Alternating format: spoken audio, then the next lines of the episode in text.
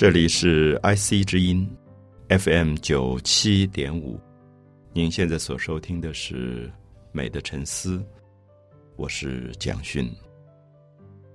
我们在一系列关于身体美学的探讨里，希望第一个，所有的听众朋友能够爱自己的身体。爱自己的身体是一个非常重要的开始。我们也许在生活里有很多的机会爱他人。我们常常会在一些伦理的课程或者道德的范畴里谈到怎么对别人好，比如说对父母好，啊，孝顺父亲、孝顺母亲，呃，疼爱自己的妻子，疼爱自己的丈夫，疼爱自己的孩子，孝顺长辈，或者是友爱自己的兄弟姐妹。我想这些都是没有错的，可是，在我们这个系列的探讨当中，我们希望有一个重心，这个重心是每一个人作为存在的个体，他能够好好的疼爱自己，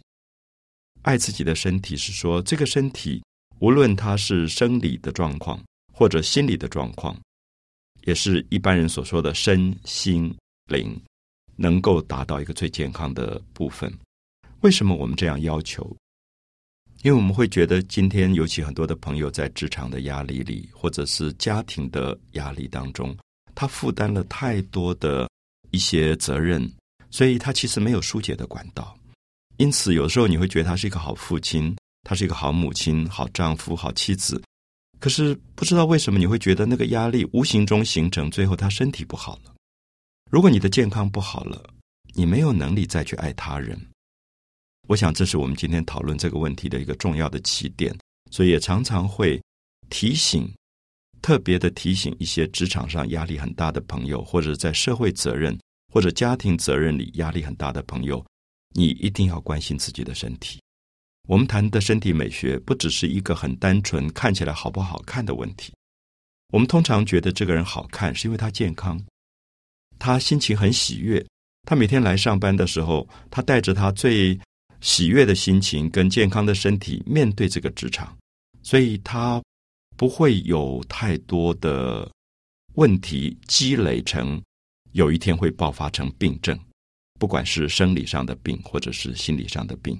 因此，我想我们说从爱自己的身体开始，是因为这些年有时候观察身边的朋友，的的确确你觉得啊，这个人真是一个好女儿啊，好妻子，好母亲。他在生活里面，每个人都说他好，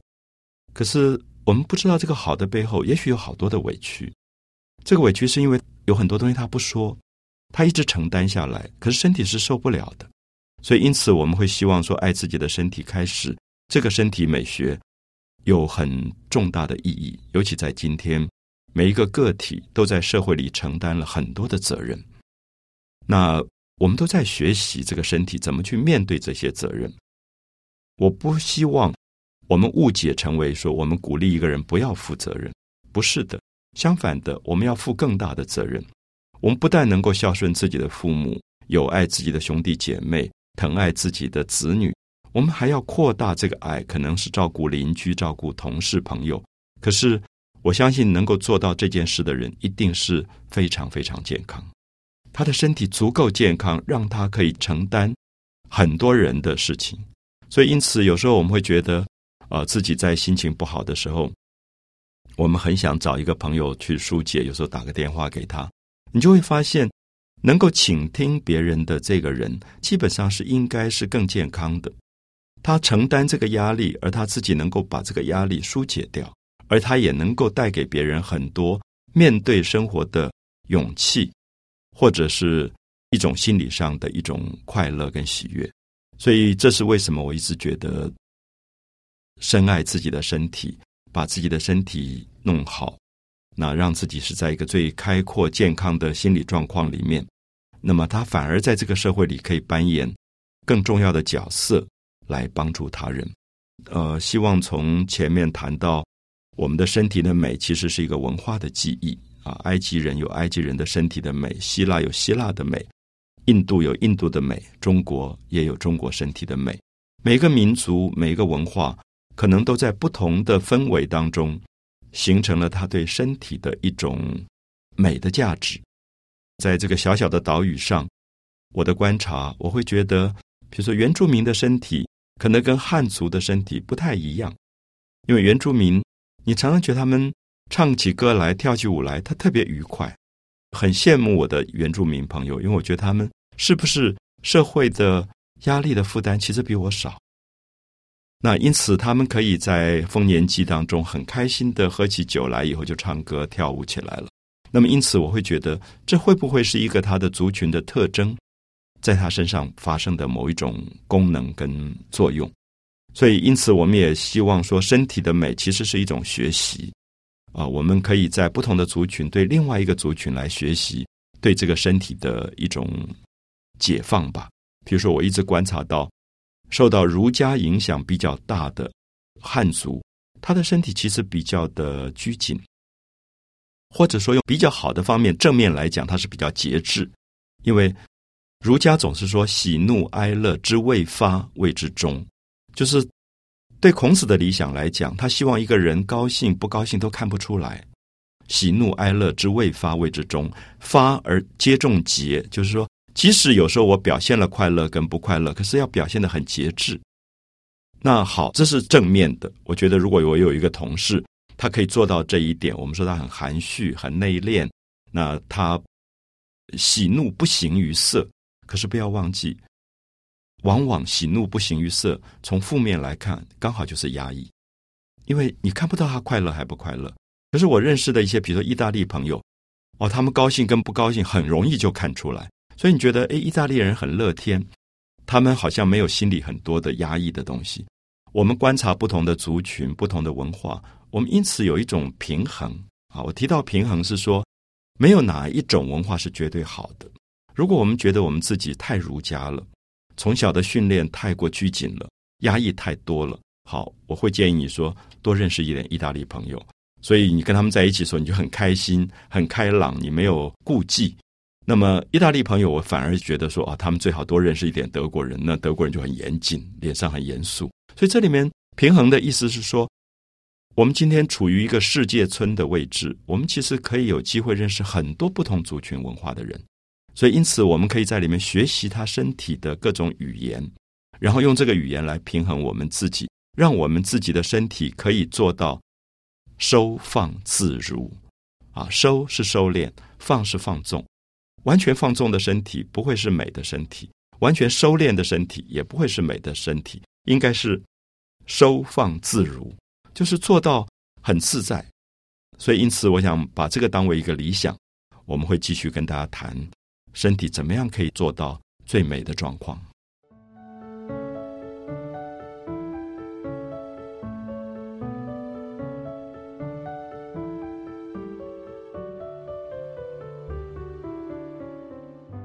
在今天的单元里，我特别想跟大家谈一个关于身体重心的问题。我不知道大家小时候有没有玩过一个游戏，叫做打陀螺。现在有时候在民间，我们还会看到打陀螺。大家都知道，陀螺是一个木头做的一个圆球状的东西，可它底下有一个金属的尖。然后我记得小时候，我们就用绳子、麻绳，慢慢慢慢的缠在这个陀螺上，然后利用一个。手甩出去的力量，然后让这个陀螺就旋转起来了。那有些同学，我记得他们玩陀螺玩得非常好。他可以把这个陀螺打出去以后，陀螺就像一个人在跳芭蕾舞一样，因为它底下有一个金属的尖，所以那个尖就笔直的站立起来，然后就开始一直旋转，在快速的旋转里可以转很久很久，它都不倒下来。我记得我刚开始玩陀螺的时候，我很羡慕这些朋友。因为我玩的陀螺玩不好，我觉得我甩出去的力度可能控制的不够平衡，所以你常常觉得甩出去以后，这个陀螺摇摇晃晃两下，它就倒下来了，它没有办法转这么久。那么后来我就发现，它没有办法转这么久的原因，是因为它站得不够直。那么或者是说，它没有办法站这么直的原因，是因为你没有找到那个陀螺的重心。所以重心这个意义，是我从陀螺开始学习到。那我也因此开始觉得，我的身上也有一个重心。当我在跟朋友呃打太极拳也好，或者有时候我到一个呃舞蹈班里面，看到有些朋友在练芭蕾。我们大概在小学时候，班上有些女同学，她们就去学芭蕾舞。学芭蕾舞就有一些动作，就是单脚站立，然后另外一个脚要旋转，然后你会发现，如果她重心抓得非常稳，她这个转得非常漂亮。可能大家都看过，呃，俄罗斯最有名的芭蕾舞就是《天鹅湖》。《天鹅湖》里面有一段是一个黑天鹅出来，那它站立在舞台的正中央，然后开始摆出一个要旋转的准备姿态，然后它就开始旋转了。然后台下的观众就在看他转一圈、两圈、三圈。他每次转圈完以后回来，他必须面对底下的观众，所以他在转圈的过程当中，随时还保有他身体的端正。然后这个转圈，大家就在计算了。到了第八圈，然后第九圈、第十圈，然后接着到了二十圈，你已经觉得这是很难的，因为一个人的人体可以在一个节奏的控制当中转到二十圈。好，接着到了二十五圈，已经开始有人鼓掌，因为觉得这是身体的难度。我们通常看到古典芭蕾的《天鹅湖》，大概这个黑天鹅会转到三十三圈，全场爆满掌声。然后这个时候黑天鹅会停下来。我们知道转了三十三圈之后，他的呼吸、心跳都很快，因为是高难度的运动，等于是一个很剧烈的体操完了以后。他要立刻很静定，因为他要用呼吸，就是我们上一个单元讲的，怎么练习自己的呼吸，让自己静下来。如果你心浮气躁，你的呼吸就是不稳定的。如果你能够让自己的呼吸稳定下来，你就可以看到这么多的掌声，可他可以很安静的向大家敬礼。那个时候你会感觉到一个舞者在舞台上漂亮的不得了。那我也意识到一个人的身体的美，常常跟他的重心。能不能把握住有非常非常大的关系，所以下面我们在谈这个重心的问题的时候，我们先谈一个有趣的问题，就是说我们的身体美学在一切的动作之前，其实是一个站立的动作。我们有时候看到一个人站在那边，觉得好好看，然后觉得他像一尊希腊的雕像。我们知道希腊的雕像通常站的时候，他的重心并不是放在两个脚上的，他是重心放在一个脚上。如果放在左腿，他的右腿就是在休息的状态；如果放在右腿，他左腿就在休息的状况。基本上，我们看到人的重心如果同时放在两个脚上，它就是立正的姿态。可是希腊人找到一个重心，说我把重心放在一个脚上，所以我的身体有一点点的倾斜，可是基本上另外一个脚在帮助这个倾斜的平衡，所以构成一个很优雅的腰部的微微的。倾斜动作，可是不是一个很大的倾斜，所以因此我们就看到说，这种站立的姿势构成了身体的一种重心稳定的感觉。重心稳定，可是又不僵硬，它就非常的美。所以我想，在儒家的文化里也常常说，一个人站着说顶天立地，其实也在讲重心，就是我们自己觉得我站在那边，我呼吸调得很好的时候，我非常的稳定。可是对东方的美学来讲，他认为重心稳跟希腊的要求不一样。希腊认为重心稳是我重心放在一个脚，另外一个脚在休息状态，在帮助这个重心的转移啊。有时候站累了，右腿站酸了，我把重心移到左腿，所以右腿又可以休息。这个是希腊的重心转移的美学。那么东方的重心怎么去调整呢？它基本上有一个动作叫做蹲马步。所以我们知道，在东方，不管太极拳，不管是练武功，你可以看到第一个动作就是练蹲马步。蹲马步是膝盖有一点微弯，然后让自己整个的呼吸的重量放到丹田。所以它就是民间讲的，常常听到的俗语，叫做“沉得住气”，啊，就是把气往下沉。所以他用腹部的地方在呼吸。所以我记得那个时候练太极拳的时候，在公园早上跟一些老师傅。他们就要你说啊，你先站桩，啊，我们注意站桩，桩是一个木头打桩打到土里去。练站桩的意思，就让你整个的身体沉得住气，里面膝盖微弯，蹲马步，最后你的两个脚就像桩一样的打在土里面，所以别人推你会推不动。我记得我们在练桩的时候，最好玩的是那个老师有时候忽然猛不防的从后面推你一把，因为他要测试。你是不是真的站得稳？因为他的意思是说，如果我推你推不动，表示你站桩站稳了，那么才是练功的一个最好的基础。好，这个是东方的重心，所以我们会发现不同的文化都有一个寻找重心的训练，因为人生如果失去了这个重心，它就是一个不稳定的状态。所以那个老师傅在后面猛不防推你一把，是认为你随时要保持自己重心的稳定，在人生漫长的路上。如果我们自己的重心不稳，别人不要来推你，你自己也容易倒掉。所以，如果我们要保持我们是一个稳定的生命，我们是一个不容易被别人推倒的生命，我们就要找到自己的生活的重心。所以我希望在今天的单元里，跟大家从生理的状况、心理的状况一起来谈什么叫做重心。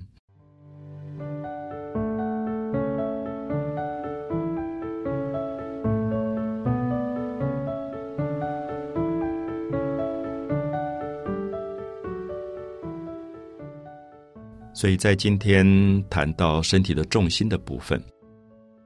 很希望每一位朋友能够回到自己的身体，在站立的时候，能够寻找自己身体的重心在哪里。如果我们是在一个立正的姿态，站久了一定会酸，啊，脚会酸，腰也会酸。我记得在我们做学生的年代，台湾的教育里。教官也好，校长也好，老师也好，都很奇怪，非常爱训话。然后那个时候，一个朝会常常是一两个小时，然后在大太阳底下，所有的小朋友都要笔直的站在那个地方。那有时候校长很奇怪，讲讲很久，他才忽然想起来说：“哦，你们可以稍息。”我们才稍息。那稍息的时候，就是把重心移到一个角了，不然的话就一直立正，其实非常累。可是也许是在这样的状况。我大概从很小就开始发现，在公园里面，老师傅教我的那个蹲马步的站桩的功夫，这个时候可以把它拿来作为一种练习。就是说我根本听不到校长在讲什么，其实我就是努力的把呼吸调到最好，然后膝盖微微的弯。当然，你不能弯到被老师看到，因为他会骂你的。所以你微微的弯的时候，其实他看不出来。可是那个时候，你会发现身体比脚不那么累，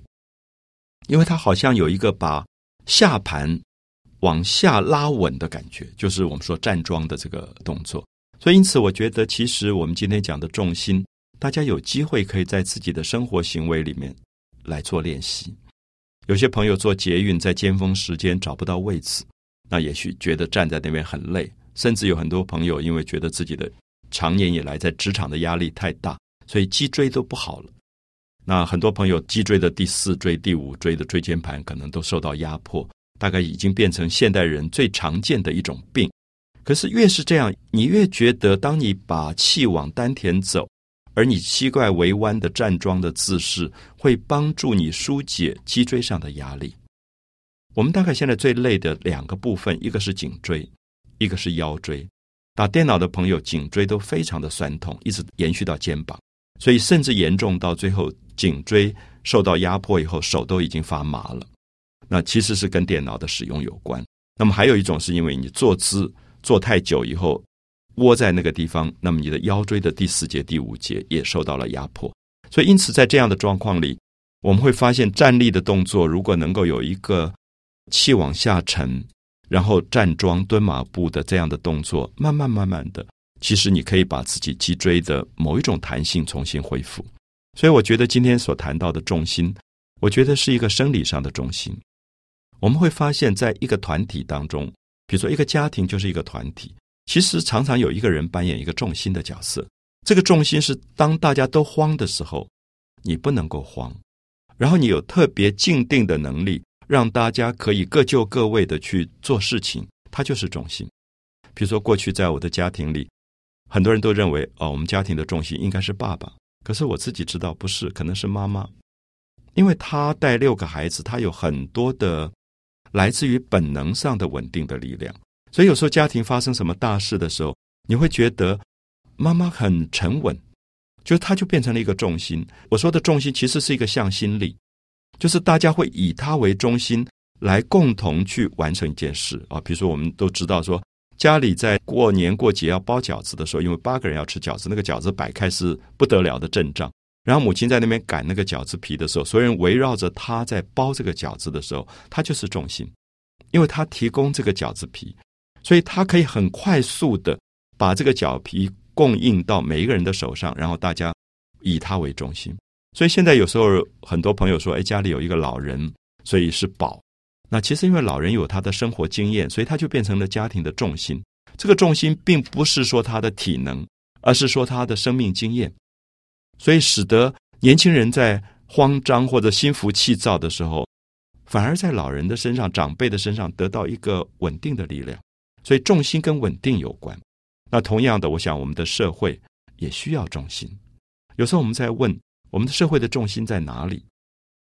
当社会里面发生了烦躁的事，当社会里面发生了不安的事，当社会里面发生了不管是族群或者各种阶层的对立的时候，有没有一些声音出来，是让大家觉得是重心的？